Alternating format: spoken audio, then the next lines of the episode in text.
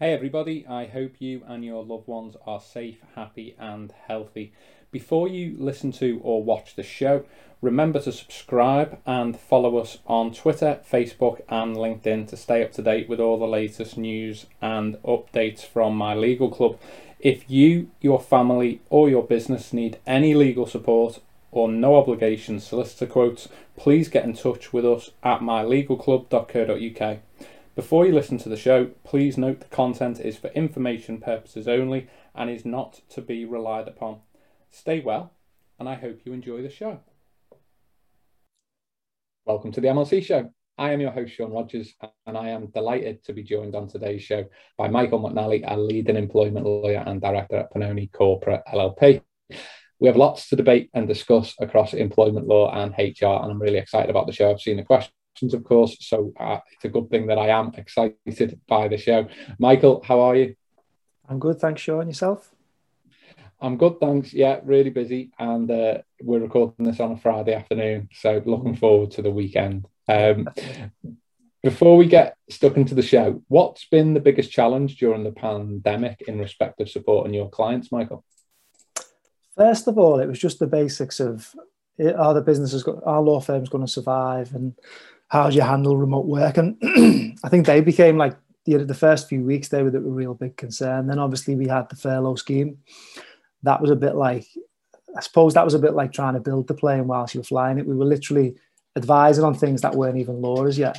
But then over more recent months, it's getting back to normal. And um, in terms of economic activity, we're doing a lot of non non pandemic related work, which is I think is good for all of us. It means the economy is starting to, to move again. So I was looking into um, what's been going on in America recently, and CNN hit the headlines in August after firing three employees who went into work uh, unvaccinated against mm. COVID 19 in what uh, was called a violation of company policy. Now, a whole range of US household names, Walmart, Google, Uber, Facebook, have demanded that some or even all of their staff are immunized before entering the workplace. Now, a couple of things. Could employers in the UK implement similar mandatory vaccination policies? And then obviously the question would be whether they'd be legally enforceable, because it appears that, to me anyway, that many firms, and I can understand why, are somewhat ducking the argument and have decided not to get involved in what many will consider to be employees' personal choice. Yeah. Other companies have delayed making changes to the workplace policy, given that many office-based workers have you know yet to return full time to the desks if employers wish to make this company policy, a few questions, you know, that have been raised on this generally in the market is, you know, does that result in the vaccination status being sensitive information? Would it be a reasonable request from the employer?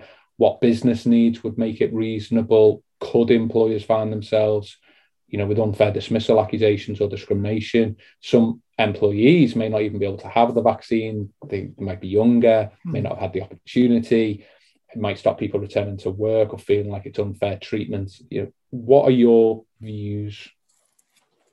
Um, well, first of all, in, you will have heard there's been a, certain companies that talk of no, no jab, no job, um, and it makes it sound like it's really easy. It's not. Trust me, I've I've advised clients around this, and it's it's a complicated issue. So, companies in the care sector, it will from the 11th of November anyone who's not doesn't provide proof of vaccination status or that they're exempt for clinical reasons won't be able to enter the care home.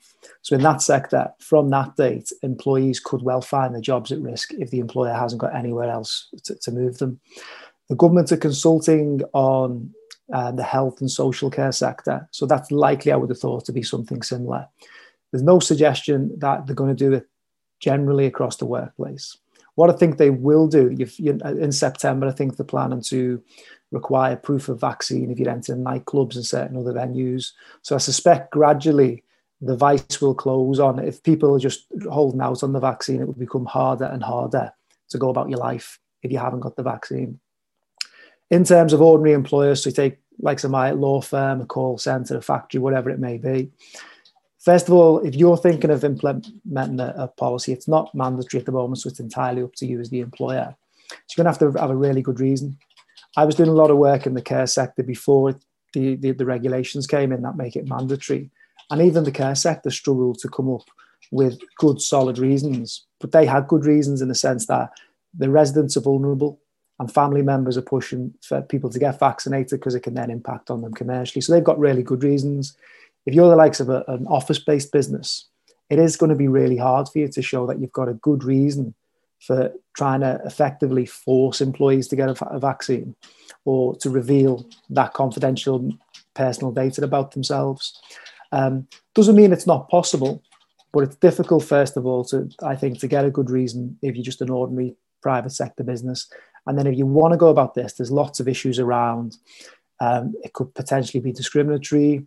If you implement the policy and people don't follow it, you're then going to be in a position where you might have to dismiss. Can you do that fairly?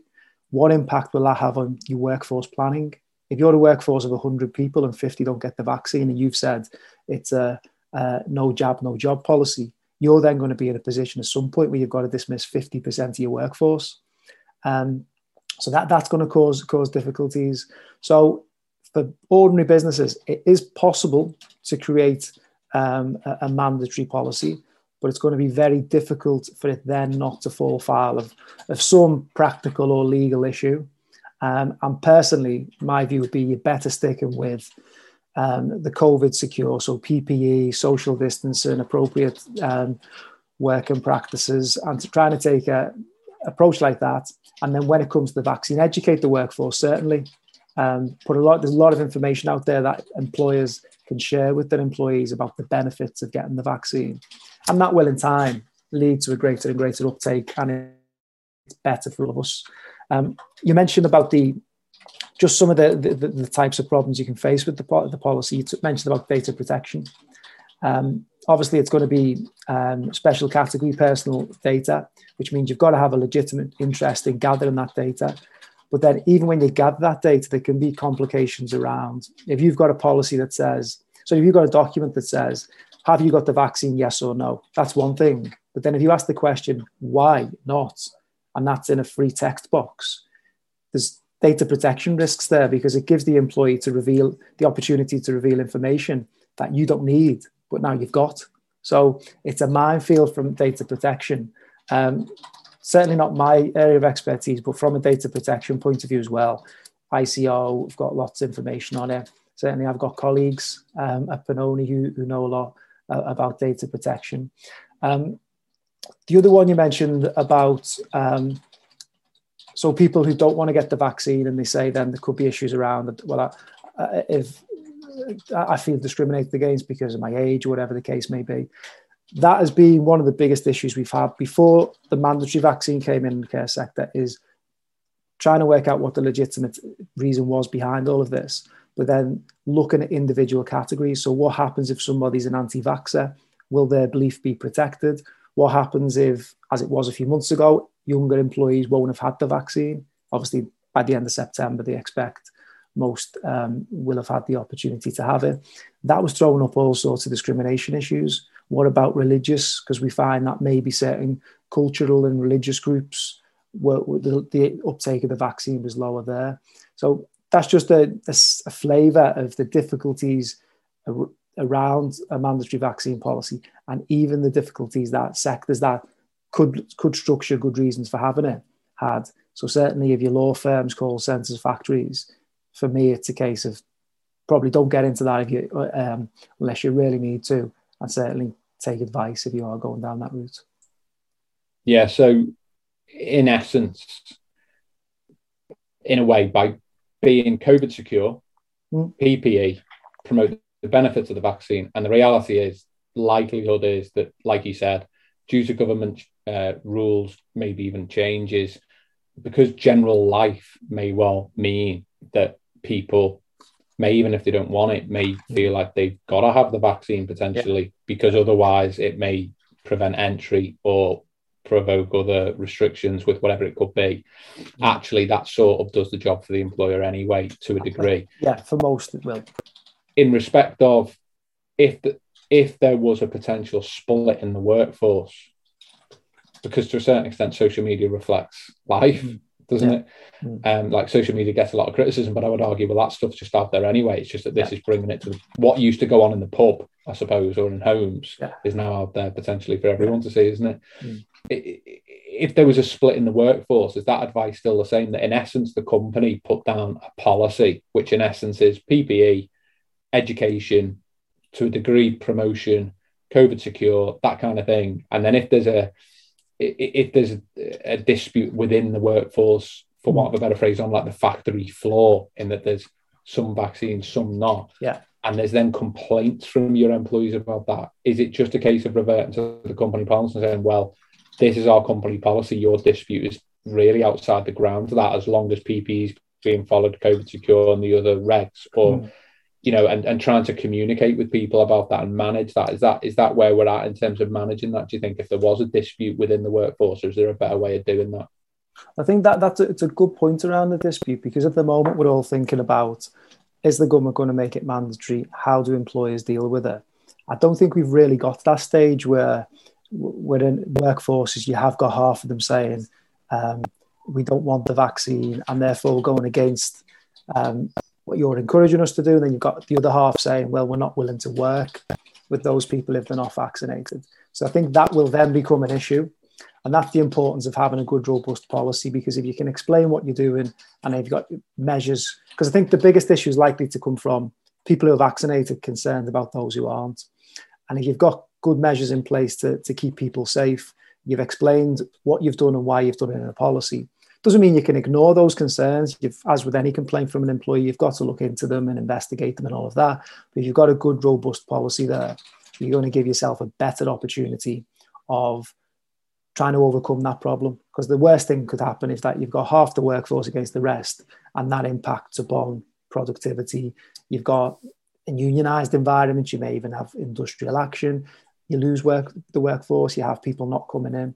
Um, they're all difficulties employers will have to face. But having good policies in place, engaging with the employees, that should hopefully minimize those risks and help you overcome them.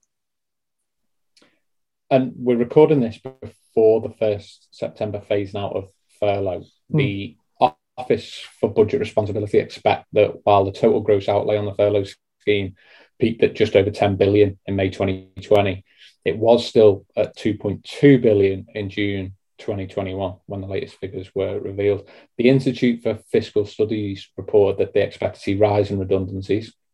I've spoken to many people, accountants, and a number of other professionals that also expect to see a steep rise in redundancies post September 2021. So, two questions. Firstly, how should employers considering redundancies approach this, and what are the most important steps they need to follow? And then, secondly, what would be your advice generally for employees faced with voluntary or compulsory redundancy? And you know are there alternatives that the employer could consider? So i think for me the, the first tip obviously follow a fair process selection process and that but i always tell clients that if you're thinking about redundancy take some time to sit down and prepare your business case. So for the what are the operational commercial reasons why you're considering doing this. Because if, in my experience, if someone can go to a tribunal and explain those reasons well, tribunals will let them away, um, will, will accept a lot of what they say if they come across as having a credible business case. So I always tell clients at the start of a redundancy, sit down, come up with the business case, and then implement that, that procedure to make sure it's fair. But having a good business case means you can explain it to the employees.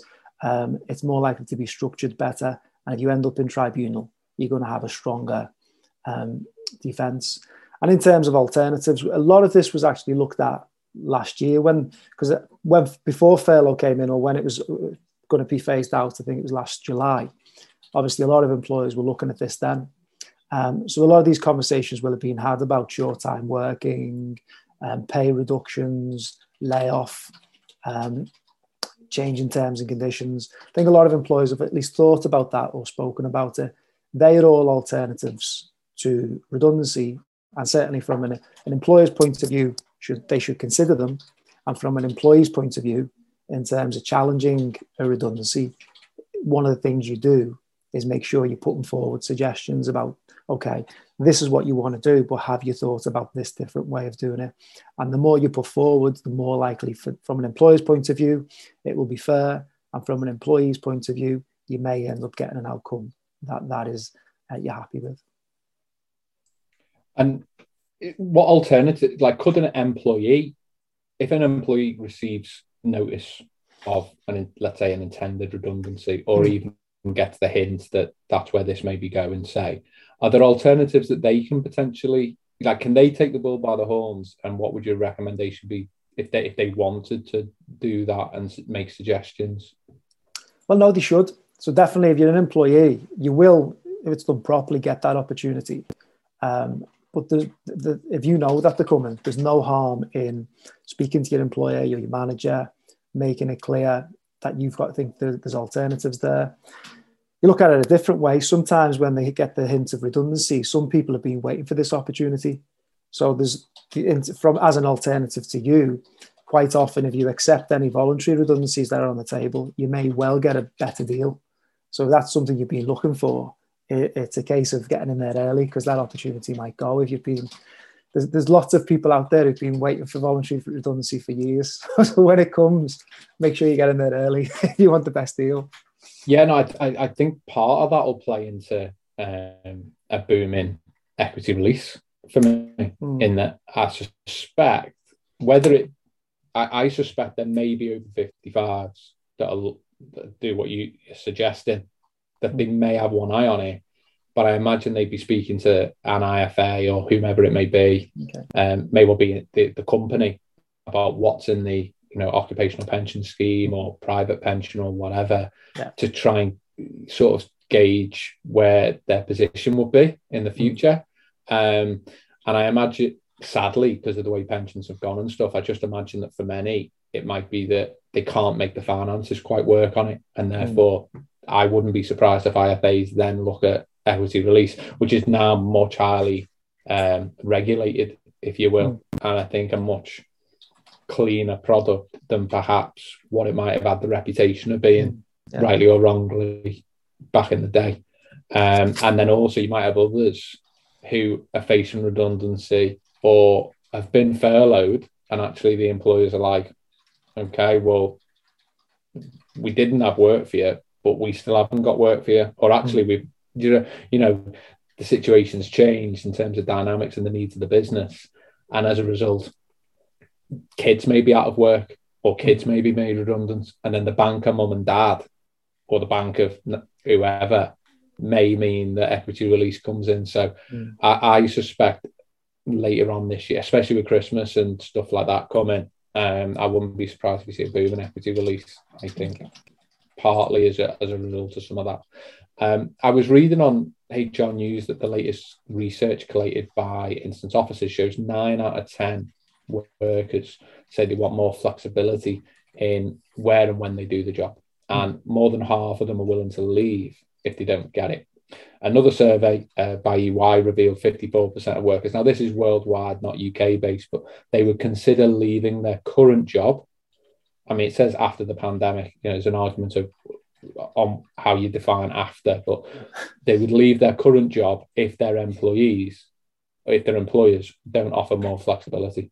Mm. Now, as lockdown measures obviously begin to ease, more businesses may require that their working from home employees return to the office for at least part of the working week. Only one in 10 employers apparently are expecting their employees to revert to sort of pre-pandemic working arrangements with a full return to the office, uh, mainly in the services sector. And it looks like the government uh, are, are, making a real push to try and drive people back to the office.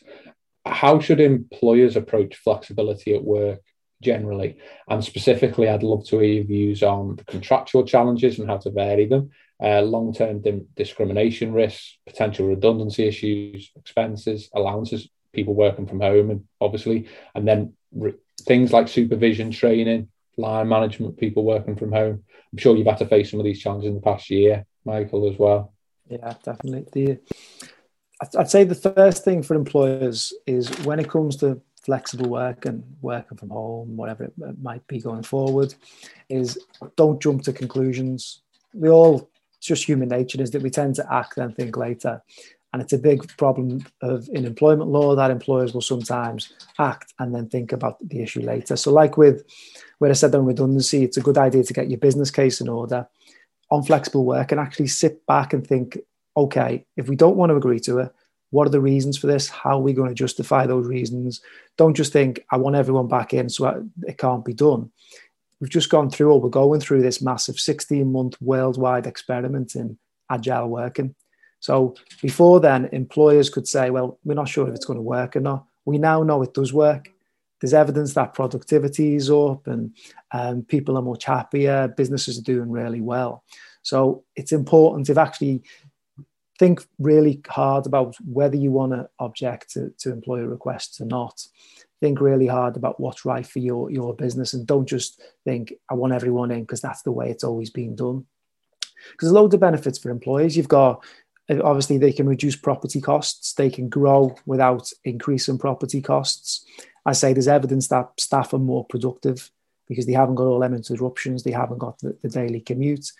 There's businesses who are taking advantage of this by recruiting from a wider pool of recruits so if you're a manchester or liverpool based business historically you look for people within an hour of those areas now you could be based in liverpool but recruit from bristol and so you, the, the pool of talent is a lot bigger. The pool of customers, if you've now got someone working in Bristol or London, you might have access to customers that you'd never heard of before. So I think a mind shift from employers thinking, I just want to see people because if I can't see them, um, they're not working, they can't be trusted. That is still in, it's just part of human nature. It's still there.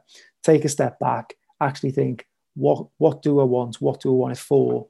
And what does it achieve? Um, because the thing is, employees are going to push for it. If you don't agree to some element of flexibility, you'll lose people or you just won't get the new talent in.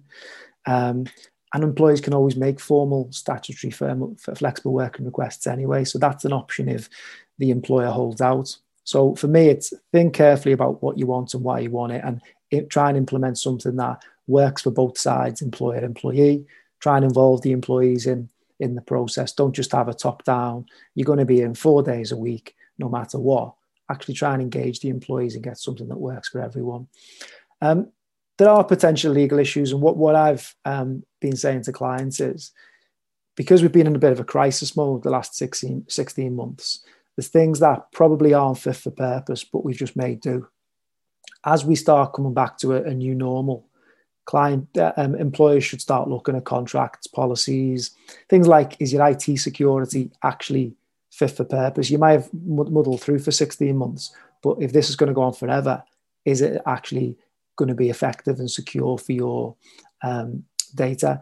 When it comes to things like um, expense policies, we've now got a whole host of expenses that employees will start thinking, actually, I could claim for this. And employers have never really thought about, such as household costs, so those things that have just never been thought about by employer or employee, they need to be built into it.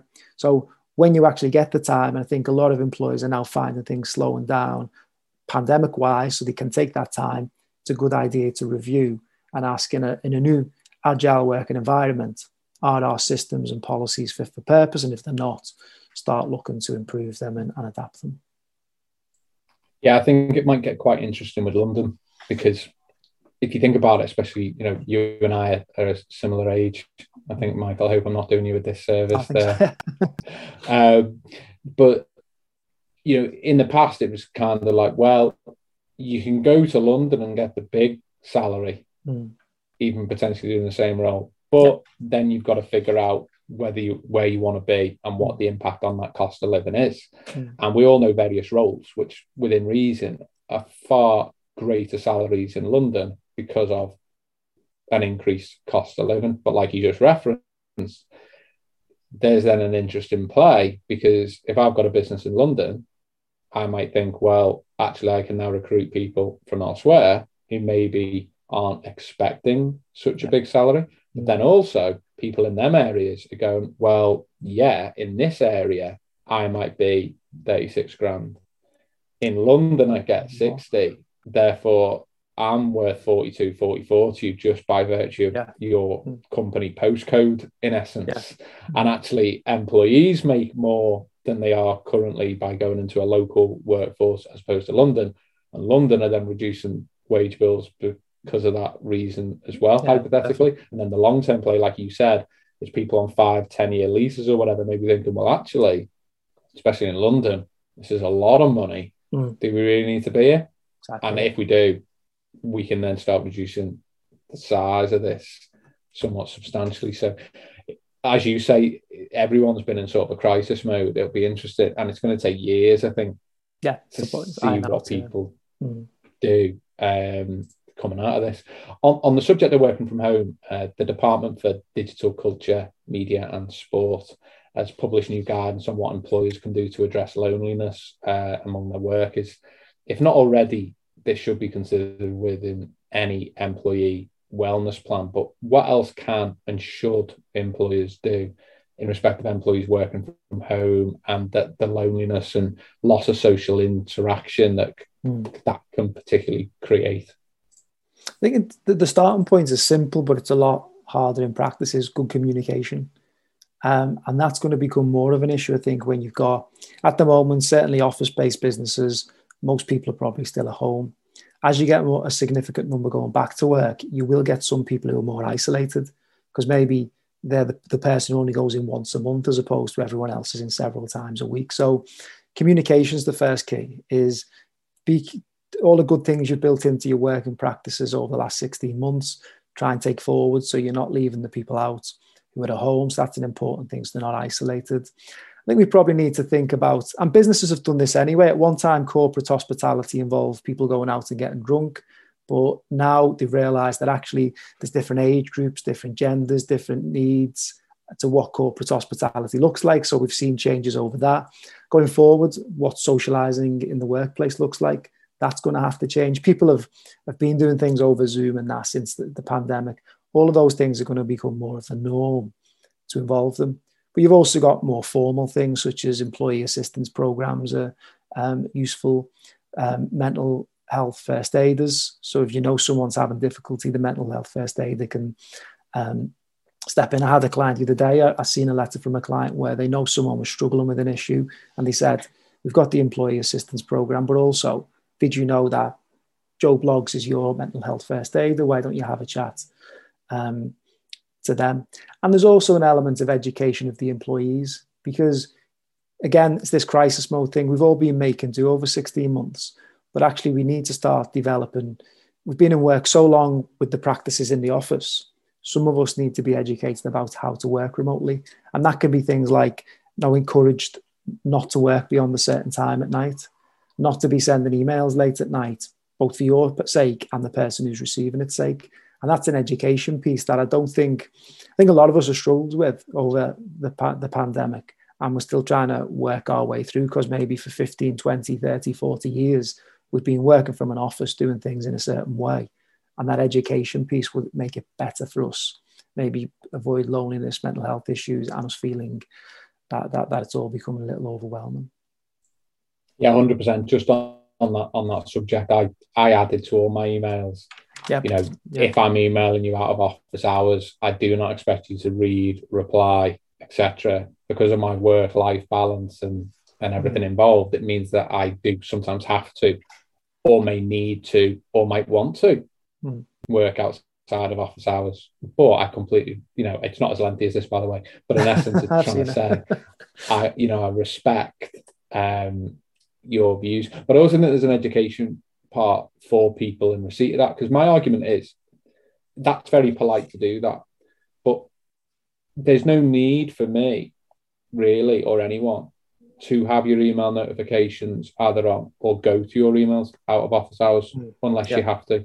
The, the reality is, if you do, that's the education piece, isn't it? Yeah. In yeah, a way, in terms of, I think, if people want to email you out of office hours, especially who are external to your internal in your business is completely different matter. That can be communicated. Look, for me, that doesn't quite work. But then you're looking at technology as well, because you know yourself, it's difficult to go, well, I'll leave that. I mean, I'm lucky that we have the technology to be able to trigger send stuff. Mm. So quite often when I work out of hours, I don't send the emails out of hours. I we just delay it to 9 a.m. Yeah. the next day mm. or whatever. But for many who are on Outlook or whatever, they don't have that ability. So I think there's an element of people externally are going to do it. Don't look. Mm. If it's nine o'clock at night and you're gonna, you've just done bedtime story for the kids. Yeah, unless it's urgent and you, you'd expect Yeah, like the education is you need to be with love, but be more disciplined. Don't look. Yeah. Because Mm. it's the worst. It's like you know what I mean. The like, worst thing you can do if you wake up in the morning, you plan on doing meditation or you're Wim Hofing or you go in the gym or whatever it is you want to do. The worst thing you can do is go into emails or WhatsApps It's on your because mind. you're playing roulette, aren't you? There's a Mm. chance there's going to be something in there Yeah. that needs your attention or might worry you or whatever it might be. And then it's going to potentially be a distraction to what your morning routine is, what you're going to be doing, could be the school run, whatever. The reality is it can wait. So I think there's also, like you say, a communication point of view from the owners of the business where I'd like to think people saying, listen, I don't expect you to be doing that. Yeah. Don't do it. Mm. I'd even be, like you said on data, do you need it on your phones now you're working from home? Mm. Yeah. I'd argue no. So if you're at your laptop working, then for me, of course, emails can come in. Mm. Emails can come in. If you're not on your laptop, you don't know.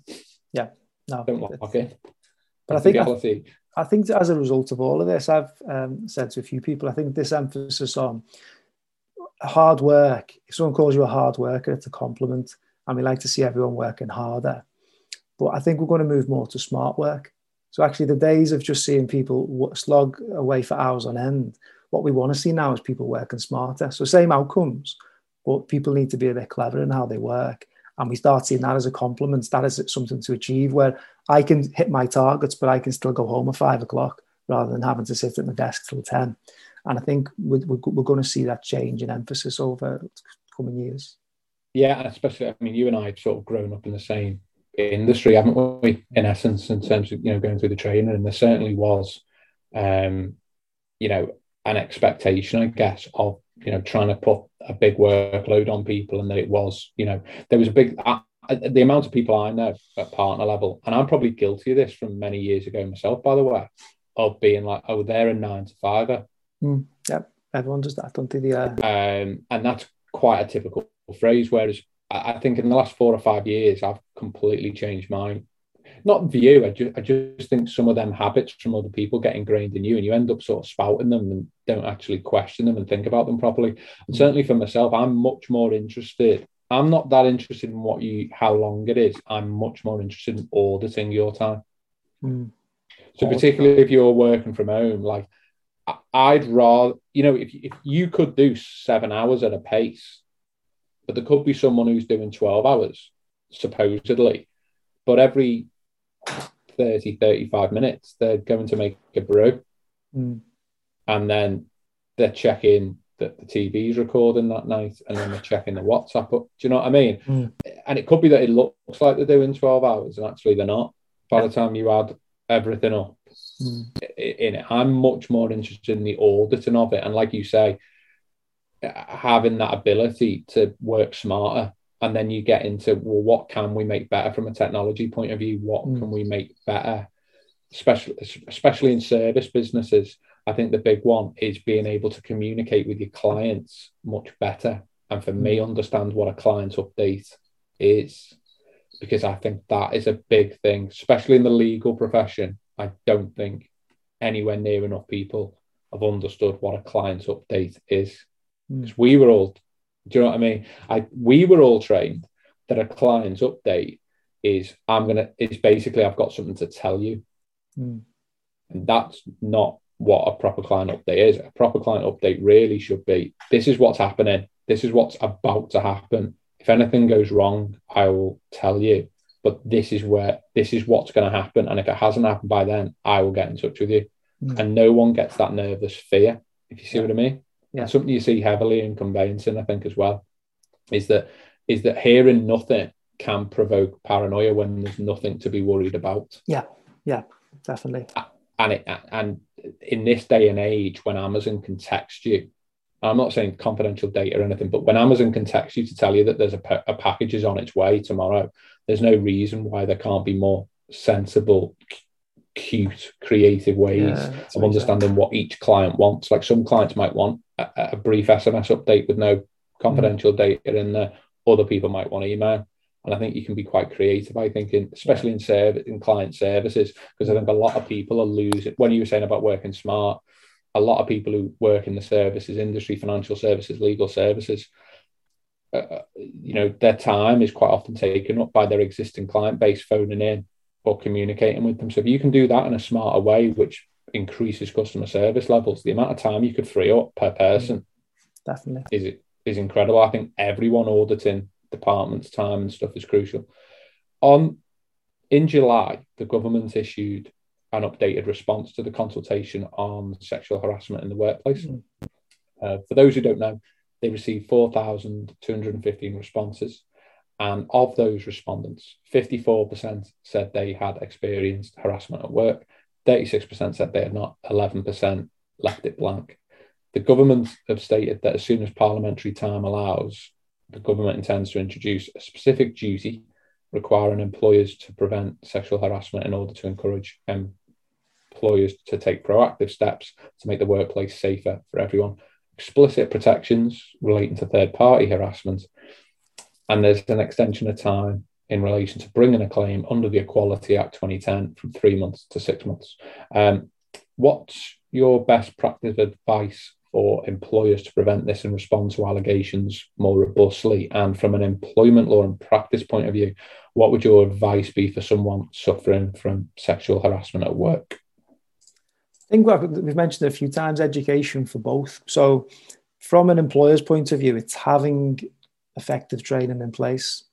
Um, not only a training course uh, when someone starts and never look at it again, it's got to be regular training. Now, that might be learning. Obviously, now we can do Zoom and Teams, but good training in place that doesn't only look at this is what you're not expected to do, but it should probably go further nowadays and look at things like um, we've seen unconscious bias about behaviors in the workplace, about being able to identify when issues can arise when you may, it may not be obvious. Um, so that's a really important piece and that sits alongside the right policies. So, uh, equal opportunities policy, it might be a code of conduct. Again, though, it's not enough just to have it. You need to be keeping it under review, improving it when issues arise, actually using it. Um, those are, are, two key things for me because what they will do, if you're getting them right and regularly the, um, drumming them into people, then eventually the, the right culture will develop. Because a lot of a lot of discrimination generally, and certainly sexual harassment, it's not what you'd think of. You think of the obvious ones. So for sexual harassment, you think inappropriate sexual behavior. Um, but actually, a lot of it isn't that explicit. A lot of it is um, maybe there's a, a, mainly male workforce and they do things not really realizing that some of the female colleagues might feel left out, a bit isolated because of it. And that conduct can turn into um, harassment. So educating managers, the workforce about that, making sure they have the relevant information that will impact on culture, which will in time impact on, on behaviors. And then again, from the employee's point of view, you're having problems. If you're in the right environment, you will know what to do and you'll be educated yourself. But from an employee's point of view, first thing, there's lots of resource out there, ACAS, Google, um, trade unions, CABs, where you can go and first of all understand your rights but then ultimately, to, for something to happen, if you want things to change, you will have to raise it with your employer.